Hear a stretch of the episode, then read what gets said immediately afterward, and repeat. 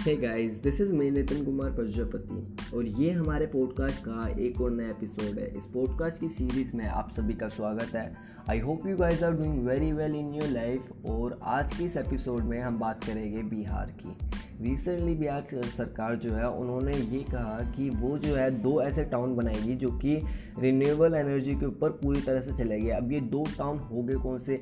पहला तो होगा राजगीर, दूसरा होगा बोधगया, जो कि गया डिस्ट्रिक्ट के अंदर पड़ता है। ठीक है, अब ये अगर चीज़ अप्लाई होती है तो बिहार जो है पहला ऐसा स्टेट बन जाएगा इंडिया के अंदर, जो कि ऐसे टाउन बना रहा है, जो कि रिन्यूएबल एनर्जी के ऊपर पूरी तरह से एफिशिएंट हो गए उसके ऊपर ही चलाए जाएँगे।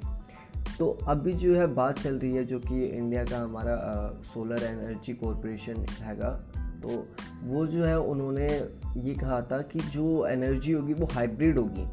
हाइब्रिड मान तो दो एनर्जी का मिक्सचर या तो सोलर होगी, या तो विंड होगी। या तो थर्मल होगी सोलर होगी। सोलर तो मेन रहेगा ही रहेगा, क्योंकि सोलर से जो एनर्जी बनती है, वो सबसे बढ़िया रहती है।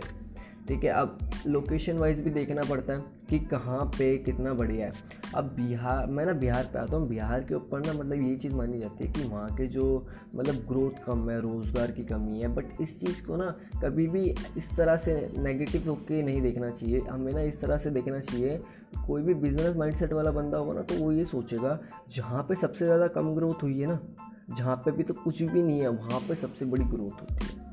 वो एक ऐसा बिहार हमारे पास ना एक ऐसी चीज़ है जो कि छुपा हुआ रुस्तम है, जहाँ पे अभी तक कुछ भी इतना कुछ खास हुआ नहीं है अभी तक।